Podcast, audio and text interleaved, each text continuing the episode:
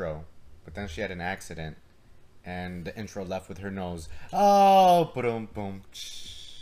Damn, why you gotta throw it out there? You're so mean. Well, I'm glad you're gonna talk about it today because yesterday would have been the day that I posted about it. So you ass.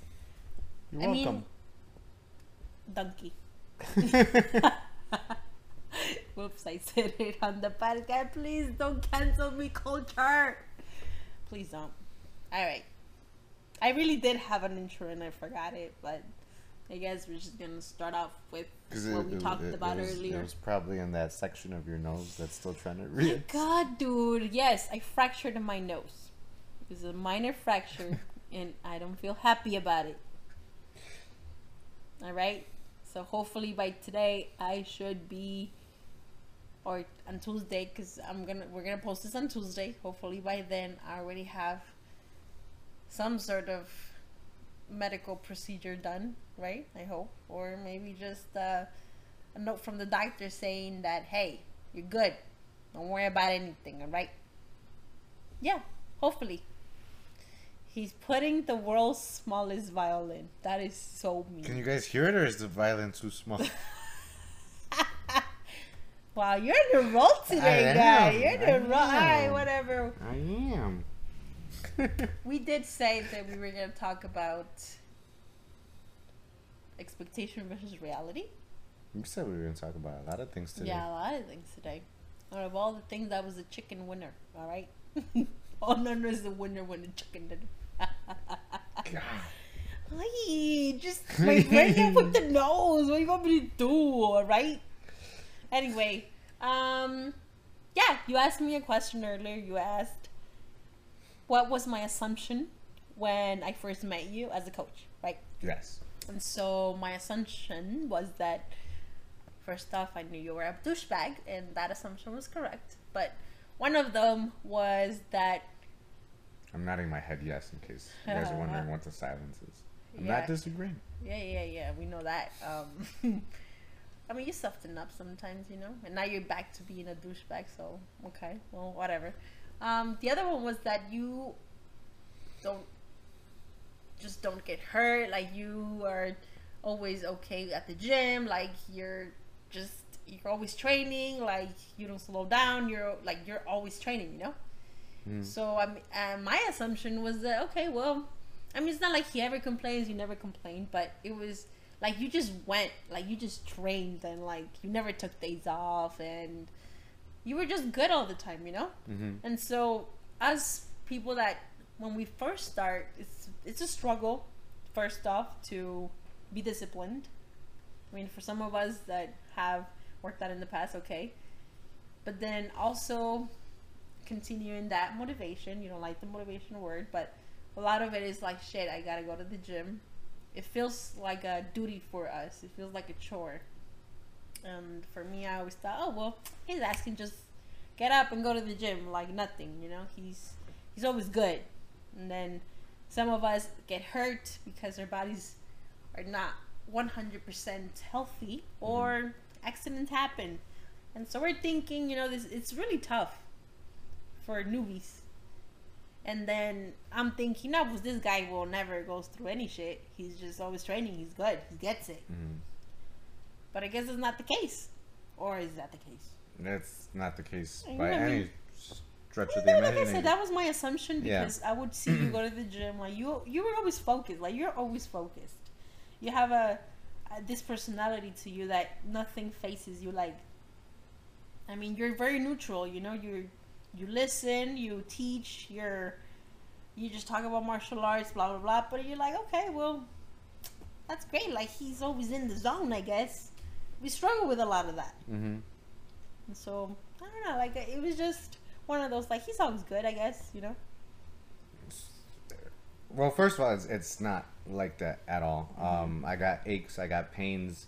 I'm just basing Um, this in the beginning when I first yeah. met you. I'm not basing it now because I already know your background, Mhm. but But this is something that I some people that are just starting the gym or some people that are listening to the podcast for the first time and like, oh, you know, who are these guys that are talking talking for hours every week and thinking or researching on Instagram and all the social media pages.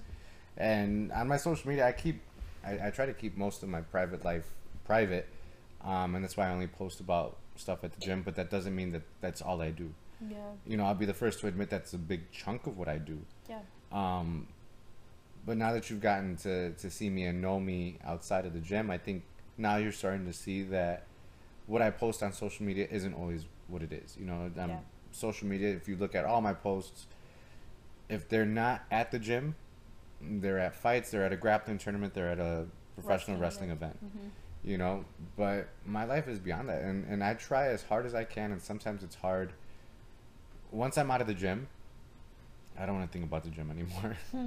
you know I, I have set times when i'm at home that i do you know the administrative stuff but that's time separate that i put to the side when i'm Mhm. home i'm home you know but for me it, it's and there's days because i have a lifestyle that's very heavily on the gym and and working out and training i do get tired we've talked about on the podcast before when i experienced the burnouts and stuff Yeah. you know um, i don't necessarily run from the burnouts. Mm-hmm. My problem is typically i run a little bit faster to the burnouts because i'm trying to overcompensate. Mm. Because all of this started for me when i want to say when i was wrestling in high school but i think even before that you know because i wasn't much of an academic student. I didn't like going to school. Mm-hmm. You know so i never felt like going to school but i had to do it. You know so i had to wake up every morning to go to school and i had to come home and do my homework take the tests quizzes all that good stuff projects you know so building that because i never liked school was a start you know and then getting into high school and the high school is the one telling me you got to do an extracurricular activity you know and i i knew very little about amateur wrestling. I thought amateur wrestling couldn't be all that different from professional wrestling you know i, I know what the difference was but i didn't understand how difficult amateur wrestling was you know and for for a kid that played video games his entire life and never played sports wrestling's a pretty tough transition from couch potato to athlete you mm-hmm. know so there was a lot of days that i was sore that i was in pain that i was not injured but hurt Yeah. you know, and just tired. You know, the mental drain of going out there learning a new sport and not two weeks into training, three weeks into training, and they they put you out there for your first match, and it's not just one match. I had three matches the first day that I ever wrestled. And you know what? Even even I remember the first few days of me going, and I know how hard it was gonna be. Like there were times that I would even leave and cry because it was so tough. But you never showed that emotion. You, Yeah. I've seen you train. Even in the beginning when I used to see you train, you're like, "The hell, this guy never has emotion. Like he's Mhm. he always loves it. Like he Mhm. always into it. He gets it so well. Like he seemed like you were just natural for it. You Yeah. know? And again, you know, I, I, I take it back to, to wrestling. It was something that was far from natural for me. I, I don't, it, it was something that I don't think I was good at until now. And my first day of wrestling practice was 16 years ago, Damn. you know, but when, when I'm not necessarily doing something that I wanted to do under my own accord, it's difficult for me to do stuff. Mm-hmm. Wrestling wasn't that wrestling kind of became that. I started getting more and more interested the more that I wrestled. And in particular, after I won my first wrestling match, I was like, holy shit, this feels really good. Mhm. You know, so I was like, I need to learn how to get this feeling again. Because I, I know, I, I can see the match that I won. There's very few matches in my head that I remember. The one that I won is one that sticks to my mind a lot. The the freshman, my last match as a freshman, I remember as well. You know, I don't know how many matches. I never kept track of how many matches I had. I definitely had more matches my freshman year than my sophomore year. But there's only two that re- three that really stick out in my head. Um, but it wasn't natural by any sense of the word. I just had good coaches that never gave up on me that freshman year. And I think if I didn't have those coaches, I probably wouldn't have come back my sophomore year. Because I didn't have those coaches my sophomore year and I didn't come back my junior year. You know what? There was one thing that I wanted to ask you a long time is like some of us like this brings me back to the one of the first few memories um, with witnessing you coach in in the grappling tournaments because some of the guys that have grappled the, their well at least they're for the first time right their first match sometimes doesn't go like they would like because they're nervous Mhm. or they freak out and they don't perform and they lose the match and Mhm. so you see their confidence so low after that that it's so hard for them to get back up right and then the next match come match comes up and they don't have the same energy they don't they don't feel confident anymore you can see it you can tell from the beginning till the second one because it changes their personality and now they're scared Mhm. and so, at the time where you were wrestling and you knew that some matches you felt like you sucked, like what was it about your coaches or what at that at that moment helped you not feel like that anymore?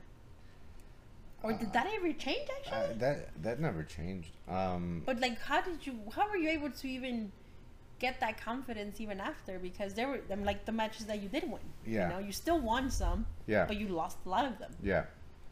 Um, even the ones that I won, it was like it felt good. I, I don't I didn't over celebrate.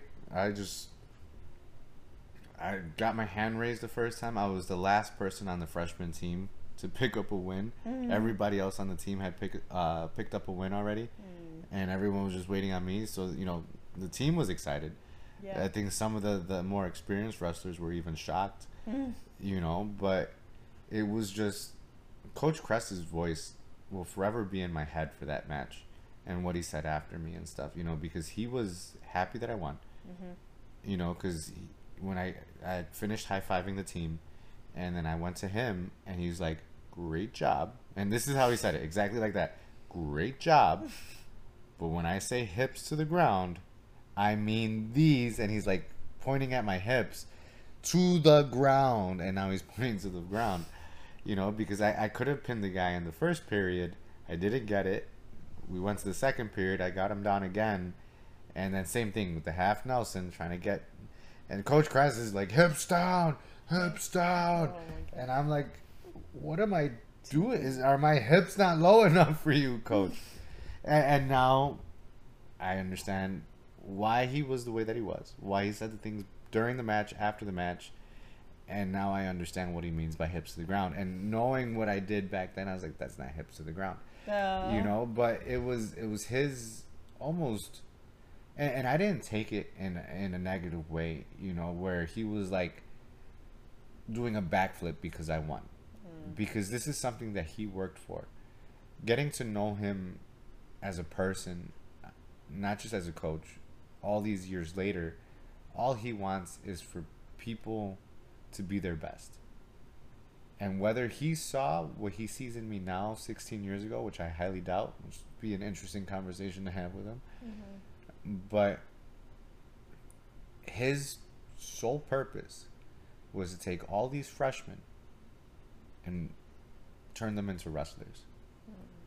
And I think with me getting that win, that first win, he accomplished that because all his freshmen, and a lot of us never wrestled a day before in our lives, have gone from never wrestling to winning a match within a month and a half.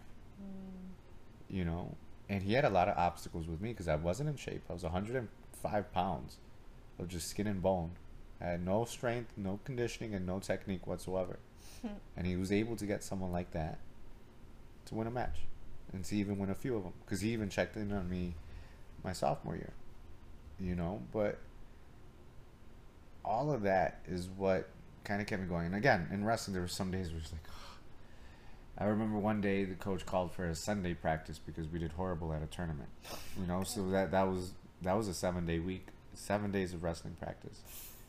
You know, and then obviously those seven days lead into the next week where we train Monday through Saturday. So that was thirteen days straight of wrestling practice, three hour long practices. You know, so that's where all of it started, athletically of of being somewhere training while you're hurt while you don't feel like it, while you're in pain, while you're sore, because we didn't have a choice. You know, so that not having a choice mindset and mentality kind of carried with me when I started MMA. Wow, I'm shook. no, I mean it's it's very nice to hear that you well now with your experience and your wisdom, you're able to connect those things from when you first started because in that moment you don't feel enough, you don't feel Mhm. like you're skilled and you obviously don't have the confidence and then you don't see the reward until years later. Some people see it right off the bat, some people don't. And when when you're starting something for the first time, it always seems like in, unattainable, right? Yeah. Because it's so different and it's so difficult at first. But then you were able to train your body and mind to to the point that you were. After sophomore year, you were more active, I'm sure. Mhm. And then when did you start weightlifting? I started Because- weightlifting uh-huh. in the the off season between uh, between the freshman season and sophomore season, because I even remember one of the coaches making a comment that I look bigger. Oh, okay. Um, How did that do to you your mind, in your psyche, like your confidence? Did that boost anything? Or when anything? yeah, because it, he didn't just say that he that I look bigger, and obviously I knew it was a sarcastic comment. Uh, oh my god. he said, uh, he said, Lauer, you you you've been taking steroids. and, That's and, so cute. and I, I don't talk about this coach enough because Coach Crest gets like most of the most of the praise because he's the one that I still get to work with. But uh, the coach that said that was Coach Stevens, and Coach Stevens. If I would have known that he was going to take over the varsity team, that would have pushed me a little bit more to stick around uh, beyond my, my sophomore year Mm-hmm. um, because he was the junior varsity coach.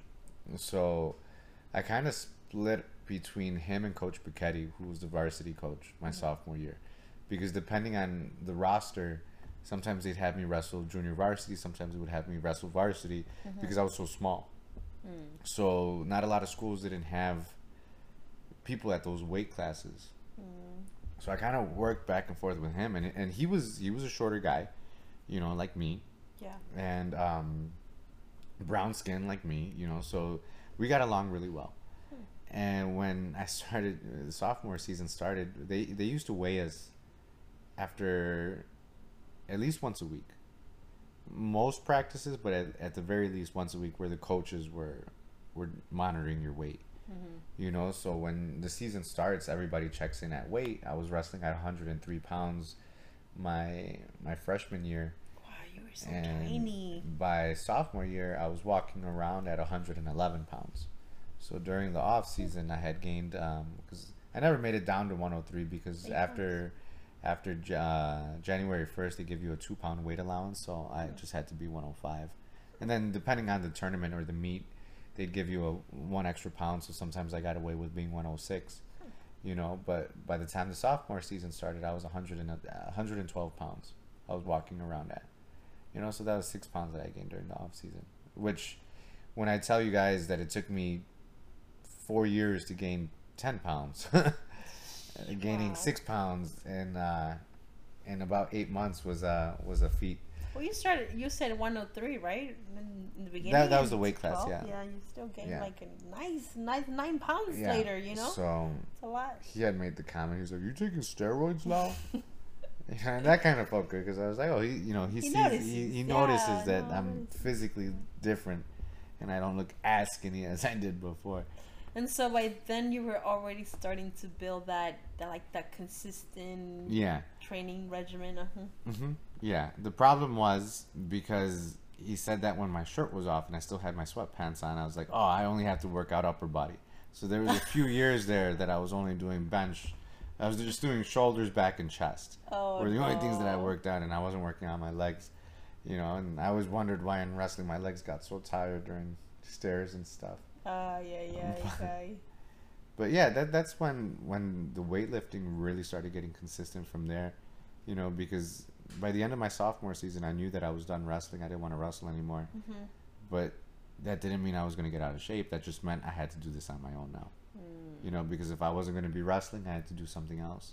I think once you were, because you did that every, almost every day, your body's just naturally trained to be active. Yeah. active. Yeah. And you know, just just basing it off of like what we've seen with Dan Severn, I mean, the reason why he's so healthy now at 69, 64. oh 64, sorry, my bad. At You hear that, Dan? at 64 is because he's been so active all of his life.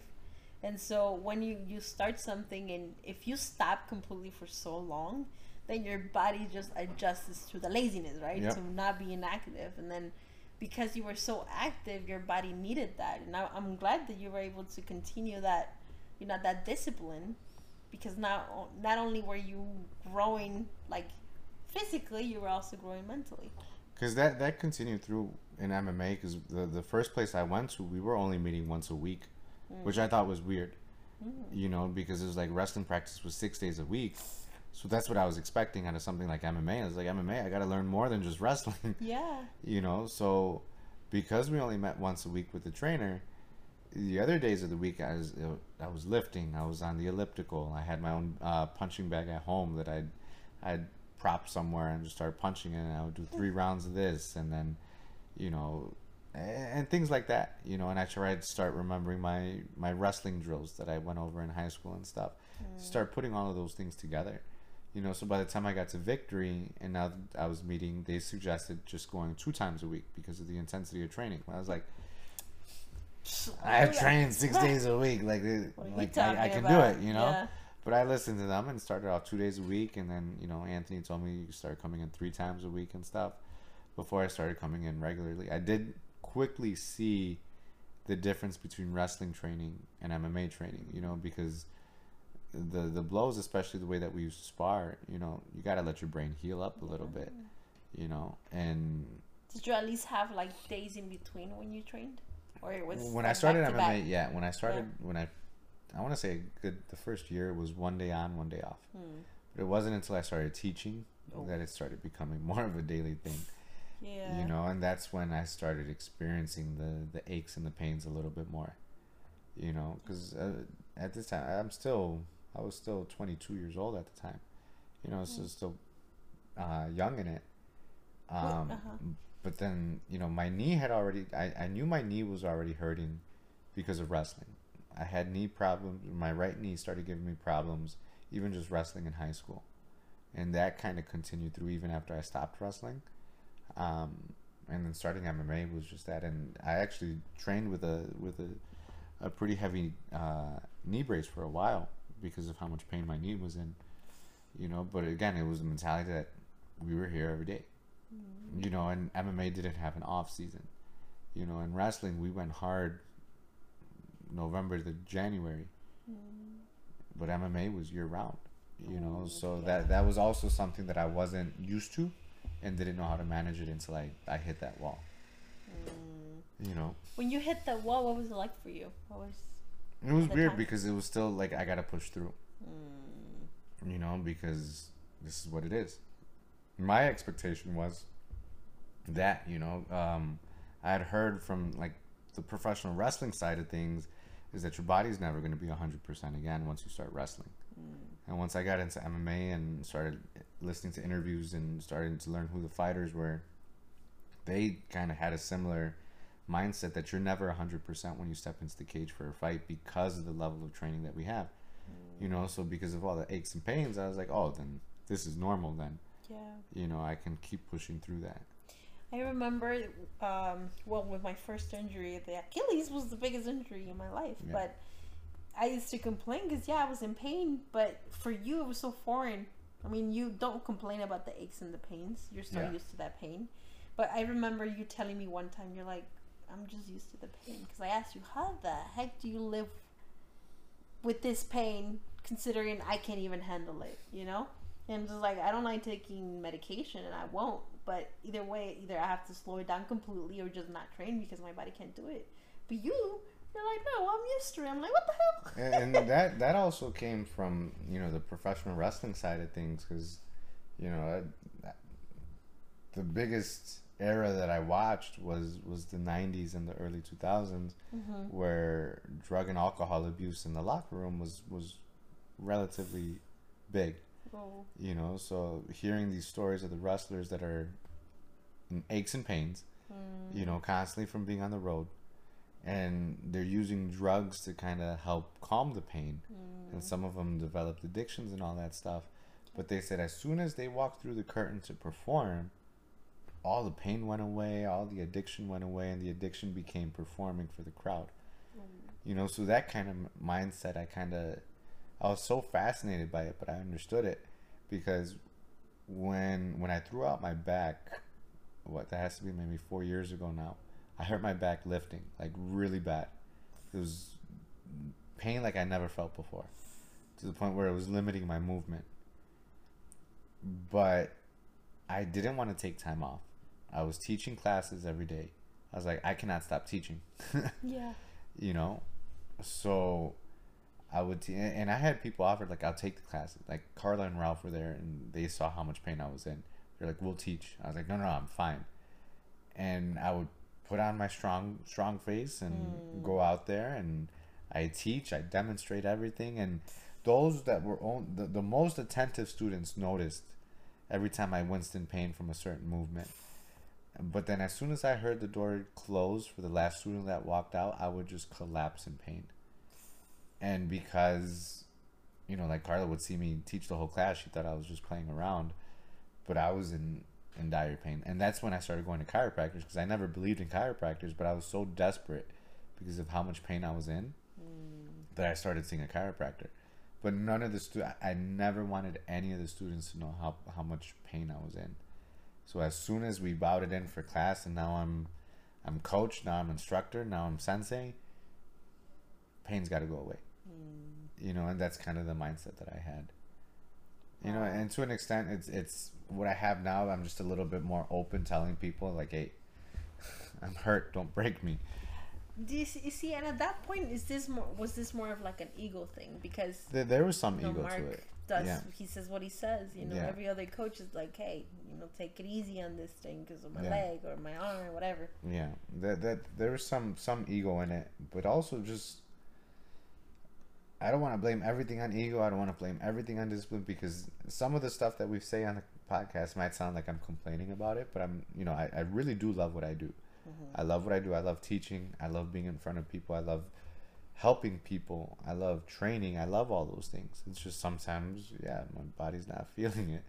And that's You the thing, like you don't see that though. Like well, at least for me at the beginning, like I, I didn't see any of that Mm-hmm. because all I saw was you teach. It was like, oh shit, he's good.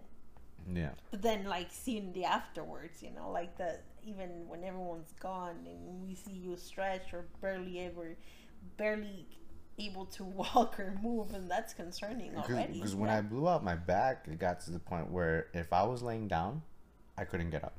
It would take me 20 minutes to get out of bed because I had to roll out of bed, get my feet to the floor first, and then push myself up. You know? Oh, and then I would, I'd be like, all right, something's not right. My dad'd be like, just lay on the floor. Lay flat on the floor and just try to let your body just kind of come back into place. And I'd lay on the floor for like 20 minutes. And he's like, You're still down there? You're still laying down on the floor? I was like, I can't get up. oh no. You know, so it, it, him and my mom or him and my sister you used to have to stand me back up straight because I couldn't bend my back. Oh, but when I was teaching, it was none of that. I was falling down correctly. I was taking people down, all while in pain, but refusing to show it. I mean, it helps to know that you are, you you still go through our aches and pains. You Yeah. know, um, a lot of our aches and pains are a lot of it is mental Yeah. because, I mean, the way that you started is obviously you started hardcore, like you went at it, like you were doing lifting, you were lifting. I mean, prior to MMA, you did a lot of wrestling. Mhm. But you've always been super active, like lifting and MMA, lifting and MMA. So you, you went through through a lot in the first few years of your life, and then sparring hard as Mhm. as heck. And the way that you did, it's not healthy at all. But Mhm. I mean, you lasted. You know, you did it like okay, you because you knew you had to do it. Yeah. And a lot of us right now, I mean, a lot of people are being very consistent. But I mean, it's not like before because now you you have a different coaching style where you make people drill as opposed to go on full on sparring. Mm-hmm. Because again, you know what it's like and you know why you do the things that you do because you learned because you lived it. Yeah. So now you teach people how to maintain like a more controlled sparring, more healthier environment by slowing things down. Mm. But back then, for you, it wasn't a thing No. because you either had to do it or you didn't. Yeah. And and you know what I think about too, like that there was like the few very few times where you you told us about like how you used to spar with the big guys and you know used to get beat up. And even in class you you share with us like how much you used your wrestling and then it used to work against you. Mm. you know because you used to put your face there and then people used to punch you in the face. Yeah. like those type of things like for me is like damn he would get like kicked in the face. And we're out here complaining about little things you know You know when when your accident happened last week and and your nose was gushing and then you know we talked to doctors and stuff like you have a fracture in your nose and we started researching we started listening to doctors and stuff about the symptoms about things to expect mm-hmm. and then I look back to all those times that I got hit in the face and I was bleeding profusely, and then I started bleeding randomly, or you know, things like this, and all the symptoms that you're experiencing now. is like, I went through all of it. And never went to the and- hospital. Never did anything to, to even remotely see it. And now our, our chiropractor, we, I made a comment one time, and he talked about my nose having a deviated septum and I was like, "Oh, well, at least, at least now I know. I have. I can say that I have a doctor's diagnosis." He's like, "You didn't know that?" I was like, "I've never been diagnosed because I've never gone to get it get it checked." He's like, "No, it's it's very obvious that your nose is is deviated." Yeah. I was like, "Well, now I know." You and know. that's why like that's where you and I were like going back and forth because you're like, what are you talking like?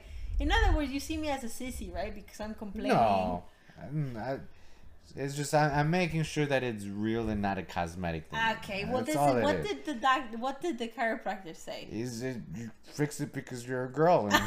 you see, Because he had his nose broken by his karate instructor. but who put it back into place? What? He's Oh, yeah. someone put it back into place. Yeah.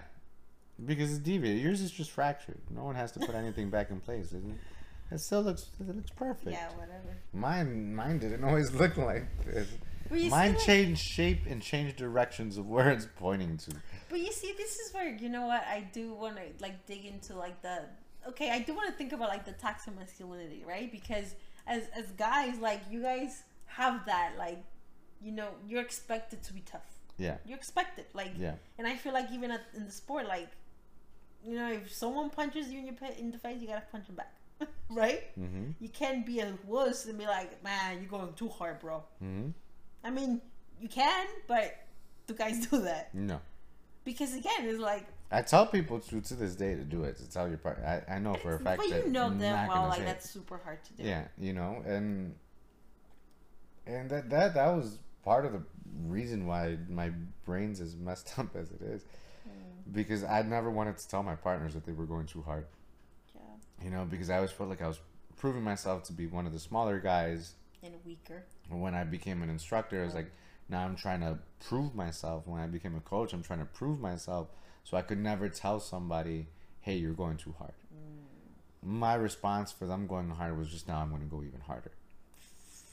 You know, but having the, the, the headache, when the headaches started, that's when I was like, all right, this is bad.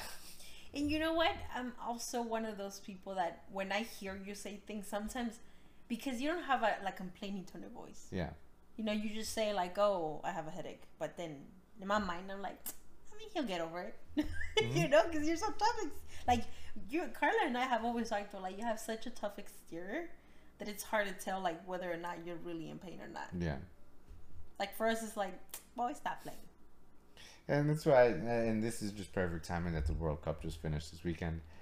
But me and some of my training partners would always, you know, kind of have fun with the soccer players on the team.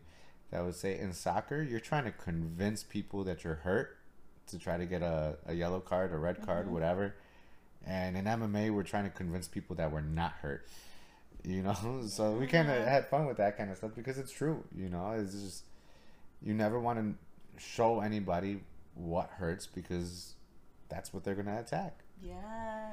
You know, and, and it's the same thing in life. You show someone your weakness, and now they're gonna start digging at that. Mm-hmm. You know, so it's just like I'm never gonna tell you if I'm hurt, and if I do tell you I'm hurt, you're never gonna know how badly I'm hurt.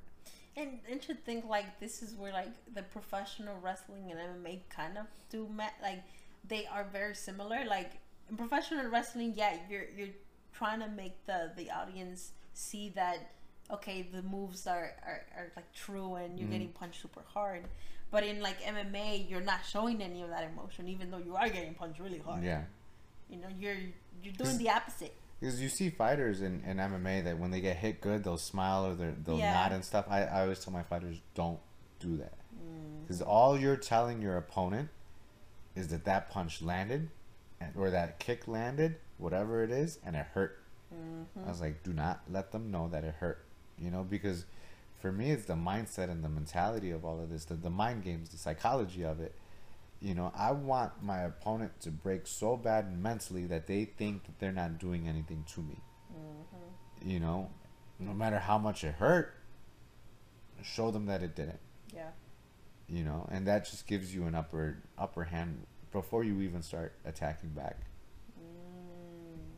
But That's where the mind and that's yeah that was the thing with me is like i i use this example all the time because people when, when we talk about defense it was like well aren't you still getting hit like that? It was like yes. I'm not teaching you guys to be invincible. I'm trying to teach you guys to be unbreakable. You know so like it's like i'm trying to prevent significant hits from being landed but i'm also trying to make sure that you guys are okay getting hit and keep moving forward because the world we live in and i was just talking with my parents about it the other day the world's going crazy right you know you see so many things you see robberies you see drive-bys all the time now like all of these things are becoming normal like we see a story it's like yeah okay we see a story of someone getting killed Oh my god. it's like, all right, whatever. You see a story of all these cars that are getting broken into, you know, banks being robbed, things like that. It was like, oh, all right. It's like, why is this so normal to us? Because it's growing and growing and growing, Yeah. you know. But are you gonna let that change you? Are you gonna let that alter the way that you see things, the way that you do things? Because if that was, if I was like that, the gym would not be running the way that it is Mm-hmm. because the the world of MMA has changed so much over the years. And Dan Severn was just talking about it too in an interview, and I definitely that's a conversation I want to have with him the next time I see him, Mm-hmm. because he was talking about how he was in, he was in it for the sport when he was fighting. He never wanted to hurt anybody. He didn't want to mangle anybody, except the exception of one person that he really wanted to hurt to teach a lesson to, um, and that was Tank Abbott. But and even just that, that that's actually a good example of the mindset that I'm talking about. Tank Abbott was the guy that would bully people. He was bigger than everybody. He'd knock you out, and after he knocked you out, he'd still try to punch you. And Dan thought that was so unnecessary because the dude's out. It's like there's no need to hit him after he's knocked out already. You know, and Dan wanted the respect of the sport. He grew up as an amateur wrestler where there's a lot of respect in there. You know, so he kind of wanted to bring that back in the sport. He's just, he would do what he needed to do to win. And if he could avoid hurting somebody, awesome. You know, and, and that's my mindset with it too. Because I've had people comment, you know, especially when I first started, you know, and friends of friends was like, "Oh, you do MMA, but what would happen if I pulled out a gun?" I was like, "I'd be the first one out of there." I was like, Yeah, I'm not- gonna fight a gun? I'm not gonna fight a gun. He's like, well, if there was two people, I was like, I trained to fight one person with a very particular set of rules, with a time limit and everything. That's why I do this sport. I don't do this to try to be John Wick or anything. It's like I'm just doing this for sport. This is a sport that I enjoy. You know, are there aspects of it that can help save your life outside of the sport? Absolutely. But the bulk of what I do is because of sport Yeah. You know, and they try to get you with that, ah, but I have a gun. I was like, I don't care. I'll get my gun. I don't care. Yeah. you know, I'm not going to try to fight a gun. Wow, I've been commented um, by even just my, my coworkers because they know that I do MMA. So they've said, "Oh, like if something happens to all of us, we're gonna put you in it." It's like, Mhm. why'd you think I'm gonna defend everybody? Yeah.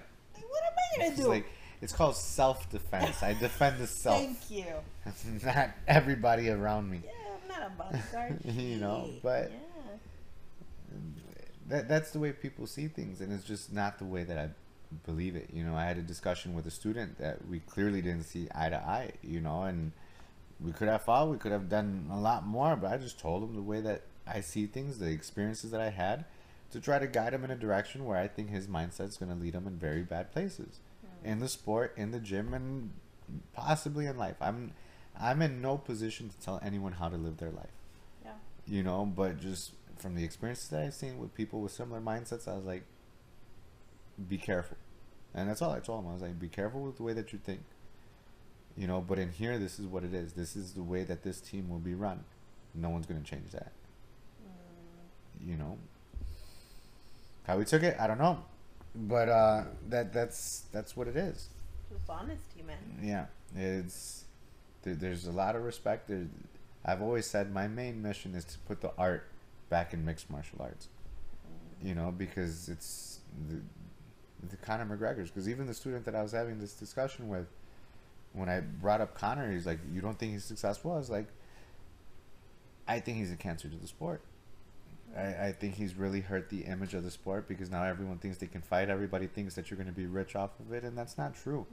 He was a Conor was a great fighter until he started focusing on money and putting on a show. Mm-hmm. He was a great martial artist, you know. But to compare him to someone like George St. Pierre, that had probably greater success in the cage than Conor McGregor did, and treated the sport with more respect, and carried himself with more respect than Conor McGregor. Those are the guys that people should be looking up to, and guys like that are disappearing more and more. It's the the landscape of how the sport is is why George St. Pierre retired when he did. Mm.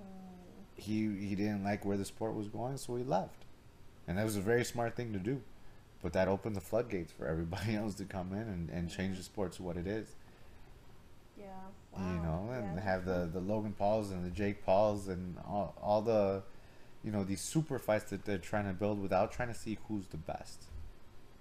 And and that was the other discussion. The part of the discussion I had with my student was like, if you're not trying to get better, because he was indicating to me that we have very different views on what success is. I was like, I'm not talking about life success. I'm talking about getting better in here. Like why why do you need to show off, right? Yeah. Like when Mike Tyson used to win every one of his fights, he didn't celebrate. Yep, and that's because his coach told him he's like, "Why are you celebrating? Mm. This is what you trained to do. This is what you should have expected the outcome to be." It's like no surprise that you're gonna win because Exactly. you knew that you were a champion from the beginning. Exactly.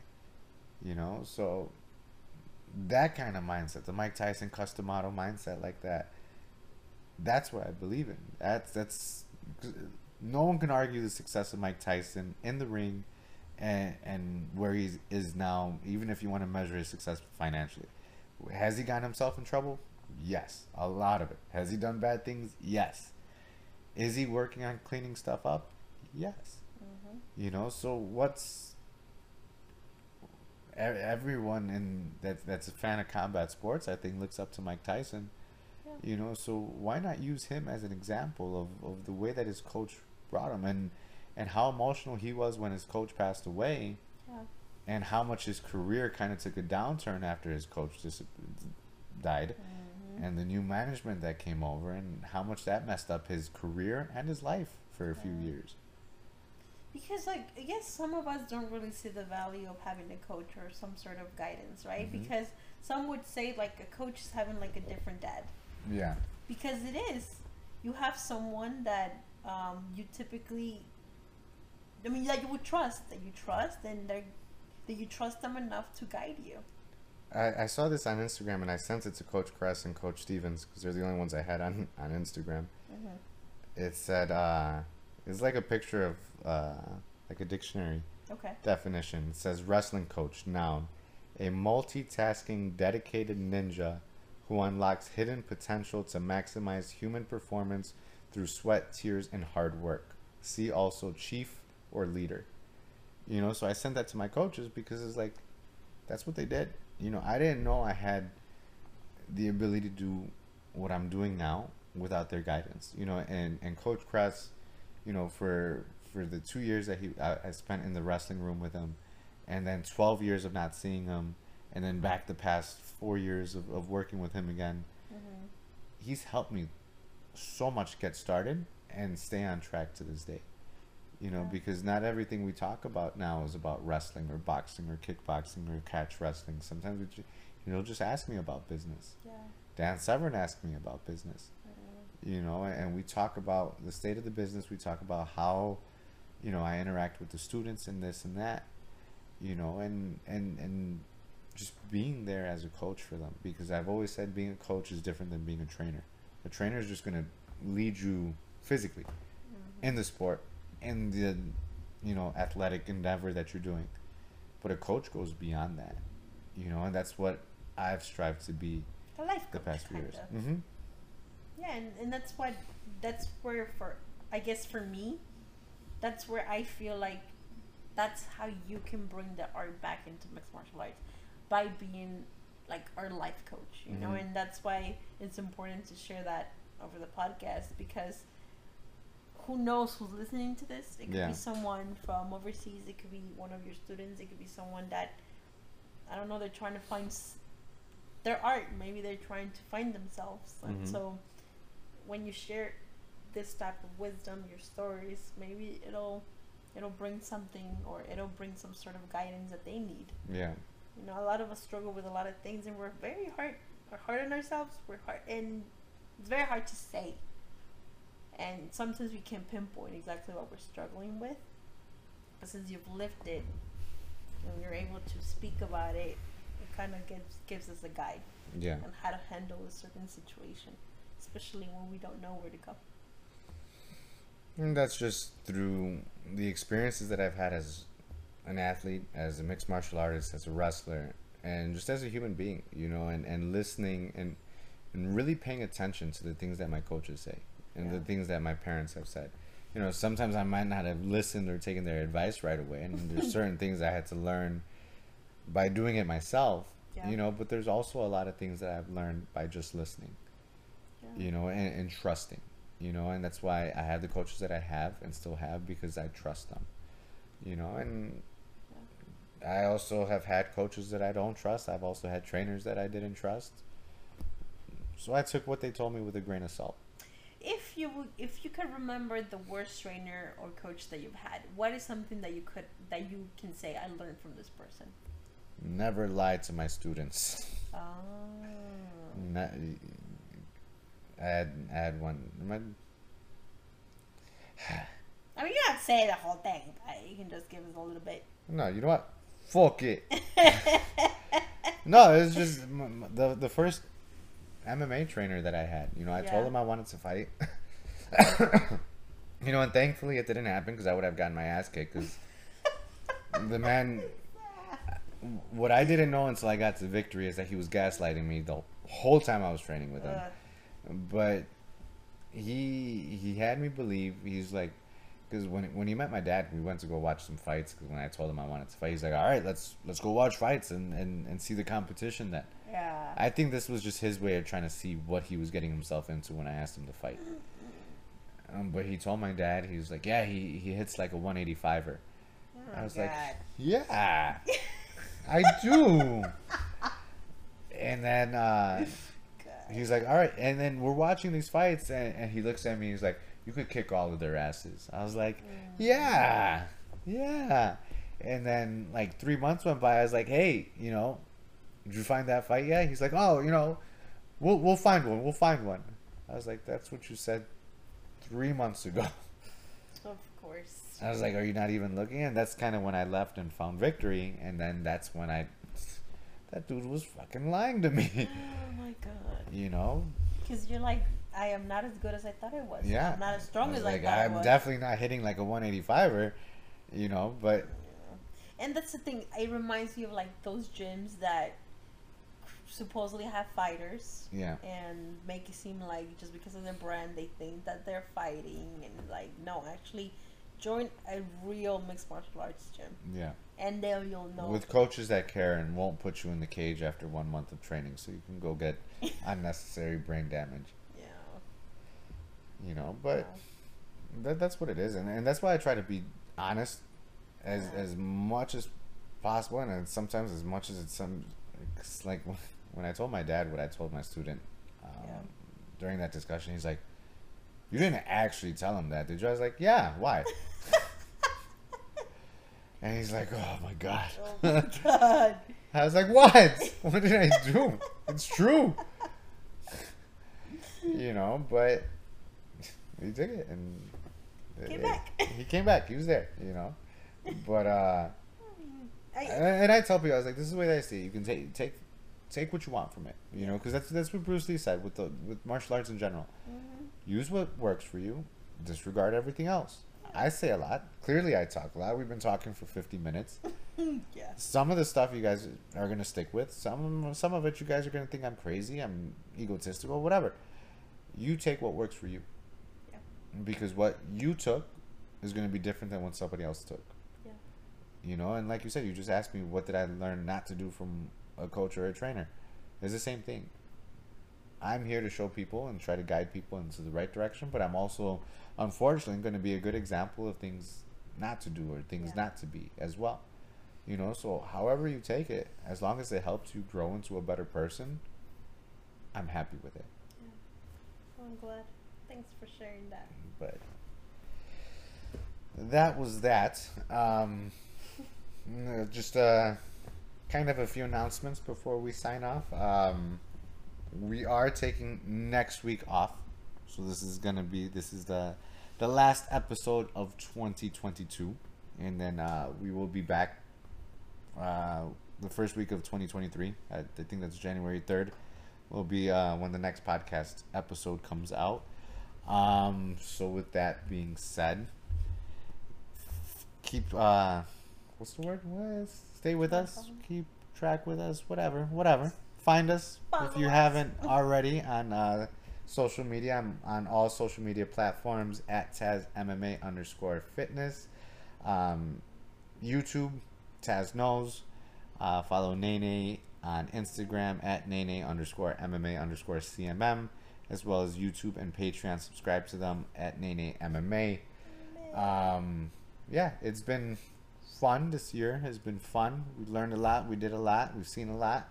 Um, and 2023 is going to be even bigger. So thank you guys for being part of the journey with this podcast as we continue to to grow it and expand it um, into the new year. For all the students out there listening, thank you for another great year of Warrior Evolution as we're getting ready to turn what 20, 2019 to 2021 we turn three years old Three. I think. If I did my math right we Warrior Evolution was born January 1st 2019 officially so. All that uh, if you're a student thank you guys for helping us grow. Uh, thank you thank you for helping me grow as a coach. Thank you for helping your training partners grow as martial artists. Um, again with bigger things planned for 2023 which we'll get into um, in the next episode of the podcast um, but have a safe and healthy and fun holiday season and we will see you all back next year Bye, guys. See you later.